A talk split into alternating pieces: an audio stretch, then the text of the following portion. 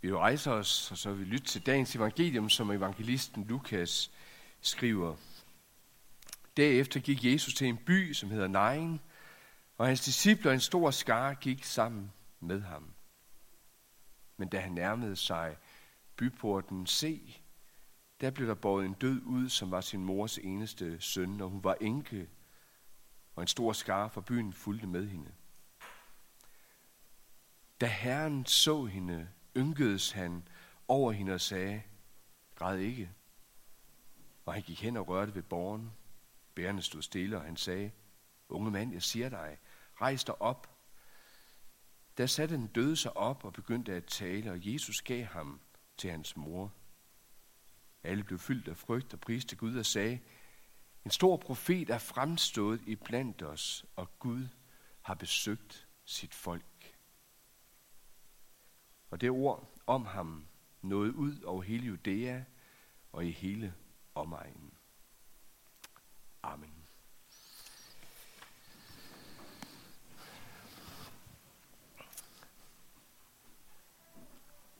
Jeg tror, der er mange ting, som vi kan opleve som øh, håbløse. For tiden så er jeg nok ikke den eneste, der synes, at den bedste løsning på, på flygtningesituationen, den kan virke fjern, og tilstanden den kan virke håbløs. Hvad kommer der til at ske? Jeg tror, noget af samme følelse, det er i hvert fald den, jeg kender, og synes, jeg kan rammes af, når man står midt i situationer, hvor det håbløst ikke kan ramme ind i ens liv. Når man ikke synes, at der er nogen vej frem. Hvor tingenes tilstand her og nu på en eller anden måde lammer os. Kan gøre os tavse, kan gøre os modløse. Og vi kan måske endda opleve det sådan, at Gud han er væk, eller i hvert fald uforståelig. Ind i det her, når det gælder døden, så tænker jeg også, det kan være vigtigt at få sagt, at døden ikke er noget naturligt. Jeg ved godt, det ofte kan blive sådan, at vi synes, at det at skulle dø en gang, det er naturligt, men det er det faktisk ikke. Døden er ikke en oprindelig, selvfølgelig konsekvens af naturens eller livets gang, selvom en evolutionslærer vil ikke op til det. Vi kan tænke sådan, fordi vi bliver præget af det, men dermed glemmer vi også, at døden kom ind i verden ved syndefaldet i tidens morgen. Og i det her blev vi mindet om, at vi i os selv ikke er udødelige. Måske det er noget, vi tænker først på, synes vi, når vi bliver på den anden side af 60 eller 70. Når man kommer på den anden side af 40, kan man også nogle gange rammes af det og måske også på den anden side 20. Døden er en fjende. Døden river kærlighedsbånd over. Døden skiller ægtefæller, forældre og børn, familie og venner fra hinanden. Døden den bringer sorg, gråd, savn på en eller anden måde. Og måske er det også døden, der kan på en bedst mulig måde få os til at blive stille her i livet. Når vi for eksempel står ved en, en dødssyg, ved dødsleje, eller står der og har sænket en kiste ned i jorden og ved, at det er et uigenkaldeligt gensyn her på jorden, man får med vedkommende.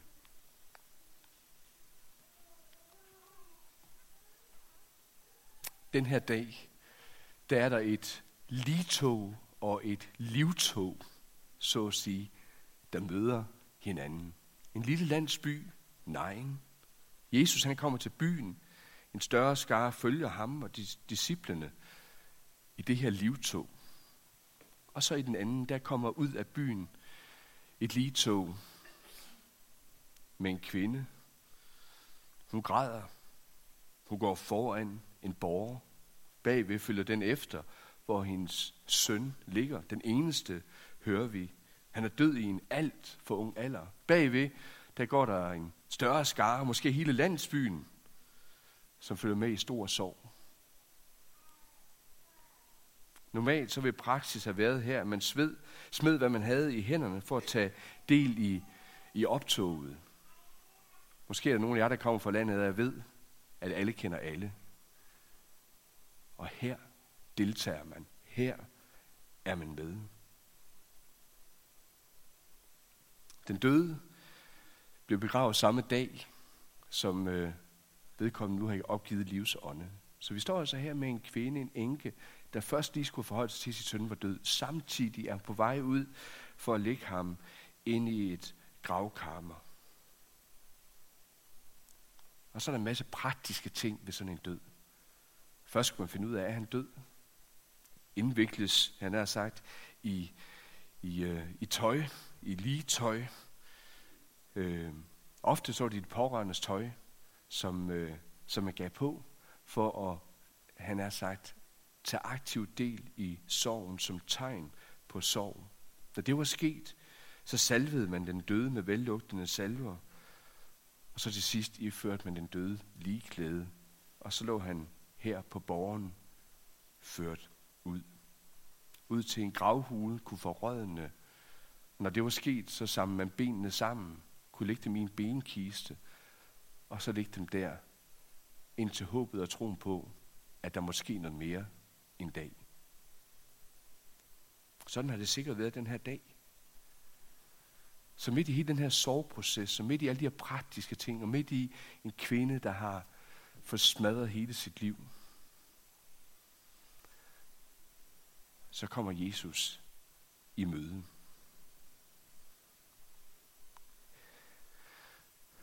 Som sagt, så har moren gået foran borgeren. Det betyder faktisk, at den første Jesus ser, da han kommer mod den her by, det er den her kvinde. Det er faktisk også det, der står. Hun kommer gående der helt alene. Der står engang, at der går nogen ved hendes side. Hun går der, borgen her, skaren her. Og så står hun i det her møde helt alene med Jesus. Jesus ser hende med det samme, og kan dermed også forstå, at det her det er en enke. Der går ikke en mand ved hendes side. Virkelig, tror jeg, føler med hende. En, der har mistet alt. Herren så hende, skriver Lukas. Det ligger godt i tråd med, at Jesus han kender og ser alt.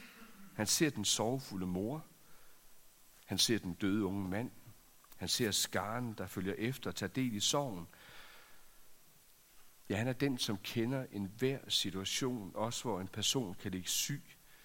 Måske endda synes, man ligger her alene med udsigt til at dø. Og man ved, at selvom der er nogen ved siden af, så kan man aldrig gå den sidste vandring med nogen andre.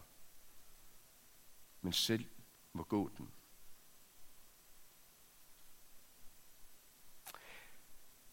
Det også mærke til, at moren, hun ikke først beder Jesus om hjælp. Der er andre steder, hvor vi kan møde det. Der er en far, der har mistet sin 12-årige datter og kommer og beder Jesus om hjælp. Det sker faktisk ikke her. Jeg tror, at den her mor, eller den her kvinde og mor, hun er fuldstændig lammet. Jesus han handler her på sit eget initiativ. Han ser, han kommer nær. Han venter faktisk ikke på, at der bliver bedt om hjælp. Han venter faktisk ikke på, at der bliver sat ord på tingene. Rent praktisk, så er han der. Sådan som han ønsker at møde hver enkelt i den situation, som man kan være i. Han ved, hvad der er på spil. Og Jesus er også i den her situation den, der tager initiativet, også midt i det håbløse. Og så står der, at hans hjerte det nærmest fyldes Ja, en kærlig barmhjertighed af medlidenhed, med medfølelse, med trøst og en vilje til at være nær, eller sagt med et helt andet ord, at Jesus ynkedes over hende. En, så står der, at der sker en voldsom rotation i hans indvold. Jeg ved ikke, hvordan I kender det. Nogle gange kan man være nervøs, og så kan man synes, man er sommerfuld i maven. Det kan også være en helt anden side, hvor man virkelig synes, jeg aner ikke, hvad det skal gøre. Man kan nærmest hele kroppen, den reagerer fysisk på en situation. Jesus han går ikke bare kold hen til den her kvinde, fordi han ved, at han har al magt i himlen og på jorden, og han kan gøre sådan her og sige et ord, og den unge mand står op. Jesus møder os aldrig kold. Han ynkedes over hende.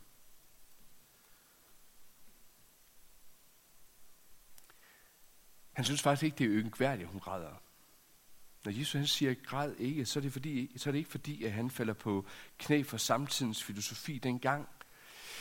Det kan jo ikke betale sig at, at græde. Det kommer der ikke så meget godt ud af. Altså, livet skal jo gå videre. Livet leves videre. Der er nok en løsning. Det er det, skete nok på grund af det og det, og så videre. Jeg ved ikke, om I kender det. Jeg tror ikke kun, det var samtidens filosofi dengang.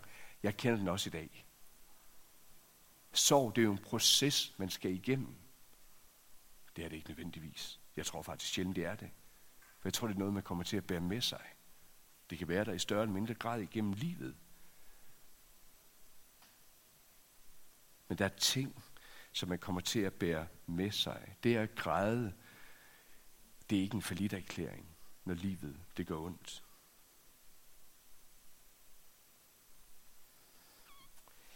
Jesus han viser med sin næste handling, hvorfor han kan sige, som han gør. Og i hans verden, hvorfor der ikke er grund til at, at græde. Hvis vi ser scenen for os igen, kvinden, moren kommer her, Jesus han er her. I hele sin scene, har sagt de eneste få, få ord til kvinden, græd ikke, går forbi hende, igen tager initiativet, handler, går hen til borgeren. Man kan nærmest sige, personen, der var i centrum, kvinden, hun glider lidt til siden nu, og Jesus nærmest selv bringer sig i centrum midt i den her håbløse situation. Bærerne, der er kommet, de må stanse, så borgeren står stille, og så gør Jesus noget helt usædvanligt, hvad man aldrig vil gøre. Det er også derfor, der er afstand mellem moren og skaren. Fordi hvis man rører ved en død, et lig, bliver man uren. Jesus går hen og rører ved livet. Han bryder alle de uskrevne regler, og egentlig også de, de skrevne, og gør en meget upassende handling. Men ikke nok med det. Jesus han taler til den døde. Han demonstrerer her, at han har magt over selve døden, og ikke nok med det. Han viser, at han er den ved vis røst, at alle døde engang på Messias' genkomstdag skal kaldes op af graven. De vidste om lidt skulle han i gravkammeret, senere skulle han i en benkiste, og en dag kunne han måske komme til at genopstå. Det her engang flytter Jesus nu hen i det her øjeblik, hvor han taler med den myndighed. Jesus han viser den her magt nogle få gange i sit jordiske liv. En af de steder, hvor jeg synes, det kommer tydeligt frem, er fra Johannes evangeliet 5, hvor, der, hvor Jesus siger det sådan. I skal ikke undre jer over dette, for den time kommer, da alle de, der er i gravene, skal høre hans røst og gå ud af dem. Enten for at opstå til liv eller opstå til dom, som Jesus siger det. Og her sker underet. Den døde, jeg ved om, jeg synes det er lidt humoragtigt, den døde begynder at rejse op. Det går simpelthen så hurtigt, at Lukas ikke engang får med, at den levende rejser sig op. Han er stadigvæk egentlig død, men han rejser sig altså egentlig op. Straks hører han Jesu røst, og straks begynder han faktisk også at tale. Han genkender dem, han er iblandt. Han genkender sin mor. Jeg er sikker på, at da de har stået og set der møde, så det er med en kærlighed i øjnene, som de garanteret ikke har set hinanden med før.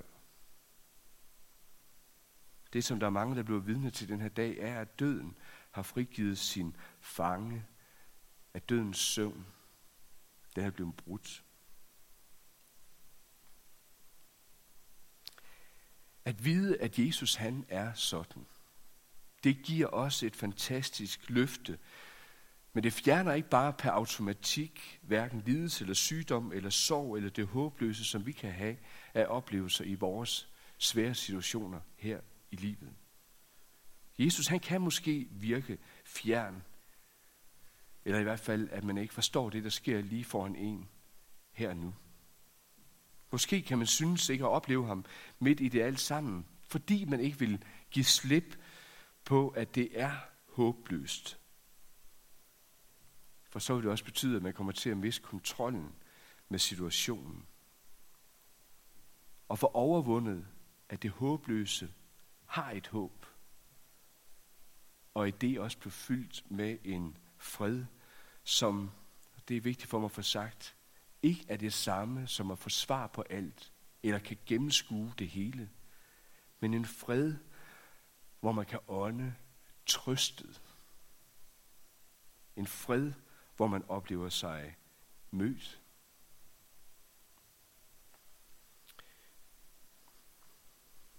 Sidst jeg selv prædikede over den her tekst, det er for otte år siden, og bare roligt, det er ikke den samme prædiken, som jeg holder i dag. Dengang der blev den skrevet i Jerusalem, nogle øh, uger før jeg skulle holde den på, på Færøerne, her den 23. september for otte år siden. Men egentlig var det ikke så meget færinger, jeg havde tanke, da jeg skrev den her. Ja, jeg skrev den som en, øh, en sidste hilsen til min far. Øh, han var syg af kræft, havde måske måneder igen. Det viste sig, at det kun var nogle få dage. Så temmelig sikkert det sidste, han har læst fra, fra min øh, hånd af. Jeg husker, at jeg sad og arbejdede med den tekst den her gang.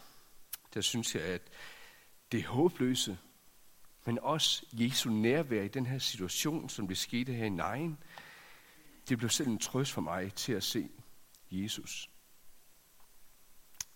Udsigt til en snarlig død, udsigt til ikke at skulle leve særlig lang tid. Ind i det, der er der et budskab, som kan række videre. Det kan trøste her nu, men det kan række videre i møde med livets herre. På den måde så kan et sådan budskab få en handling. Ja, her nu. Men det kan få en handling, som har evig. Han har sagt synsvinkel. Jeg tror, at Job, som sidder midt i det håbløse, han har mødt noget af det. Som jeg møder Job, blandt andet i de tekster, vi fik læst i dag fra kapitel 3 og 19, der er det nærmest sådan en mand, der tømmer sig selv for ord. Han taler sig varm. Det hele, det skal ud. Til sidst så siger Job også, nu er jeg tom. Han har talt sig tom ind for Gud. Han siger det meget stærkt, at det var bedre, at han var død. Hvorfor døde jeg ikke ved fødslen? Hvorfor udåndede jeg ikke for mors liv? Hvorfor skal jeg blive mærket og mødt med det her ind i det liv, der blev mit? Hvor vil jeg gerne have undværet det? Og Gud kan opleves langt væk, og han kan gøre det over tid, så møder vi det også hos Job. Og så midt ind i det håbløse med følelsen af, at det er svært at leve. At det er for vanskeligt at tro på Guds kærlige indgriben. Så han er så, så kommer det nærmest sådan fra en uventet kant, en skikkelse ind på banen, og fylder Job sind på en helt ny måde. Måske har det bare lige været en tid, og så har han vendt lidt tilbage igen, for det er faktisk det, han gør, og så taler han løs igen, og så vender han tilbage til den her sindstemning igen. Men midt ind i alt det her svære, får han nærmest sådan et helle, et rum, hvor han blev fyldt med fred. Dog ved jeg, at min løser lever. Ham, der har sat mig fri, ham, der er min forsvar, ham, der er min ven, ham, der fører mig gennem døden og dommen, han lever. En dag kan jeg træde frem for Gud. En dag kan jeg skue Gud, og så skifter ham, altså min løser, Jesus. Ham skal jeg skue.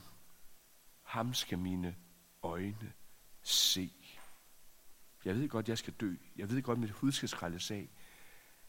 Men han skal vække mig til live, og en dag skal jeg se ham i en herlighed forklaret, som ingen kan give mig svar på. Og gribe det moment af fred her i livet. Det er jeg godt klar over, det kan være svært at give videre til andre mennesker, hvordan man kan sige midt i en situation, at Gud er mig nær, at Gud giver mig fred, at Gud trøster. samtidig med, at jeg kan være fyldt af gråd, af sorg, og synes, at Gud han er uforklarlig.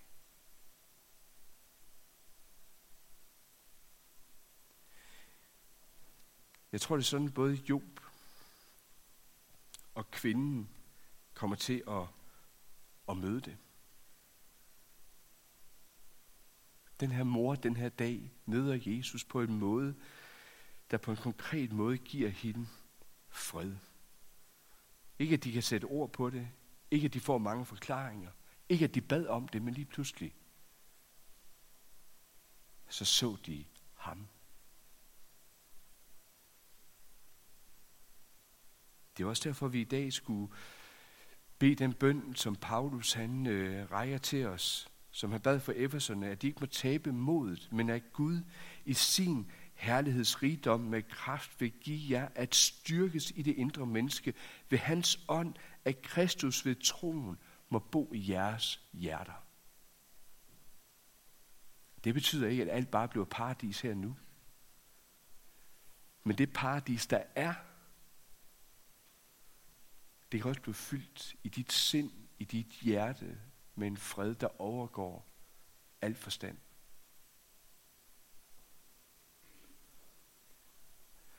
Og jeg tænker faktisk, at vi også som menighed kan hjælpe hinanden her til at turde være i det håbløse. Jeg kan godt garantere, at vi kommer ikke igennem vores historie som menighed uden død eller sorg eller smerte eller lidelse. Og flere af jer kan garantere at sætte ord på ting, I oplever både nu, har oplevet, kommer til at opleve. Og hvor vi har brug for hinanden som kristne brødre og søstre. Ikke nødvendigvis med de mange ord, ikke nødvendigvis med bare et klap på skulderen, det går nok alt sammen, og jeg kender det også, og så kan jeg få lov til at fortælle min egen historie. Men vær der. Både uden ord, uden løsninger, men bare nærværende. Trøst og omsorg, det kan have mange kendetegn. Det kan være nogle helt praktiske kendetegn. Men det kan være trøst og omsorg for den, som står i smerten og det svære, og som ikke altid selv kan mærke Guds kærlige arme, der bærer. Der kan, han har sagt, Guds forlængende kærlige arme, hans menighed. Være dem, der er med til at bære et menneske, der har det svært.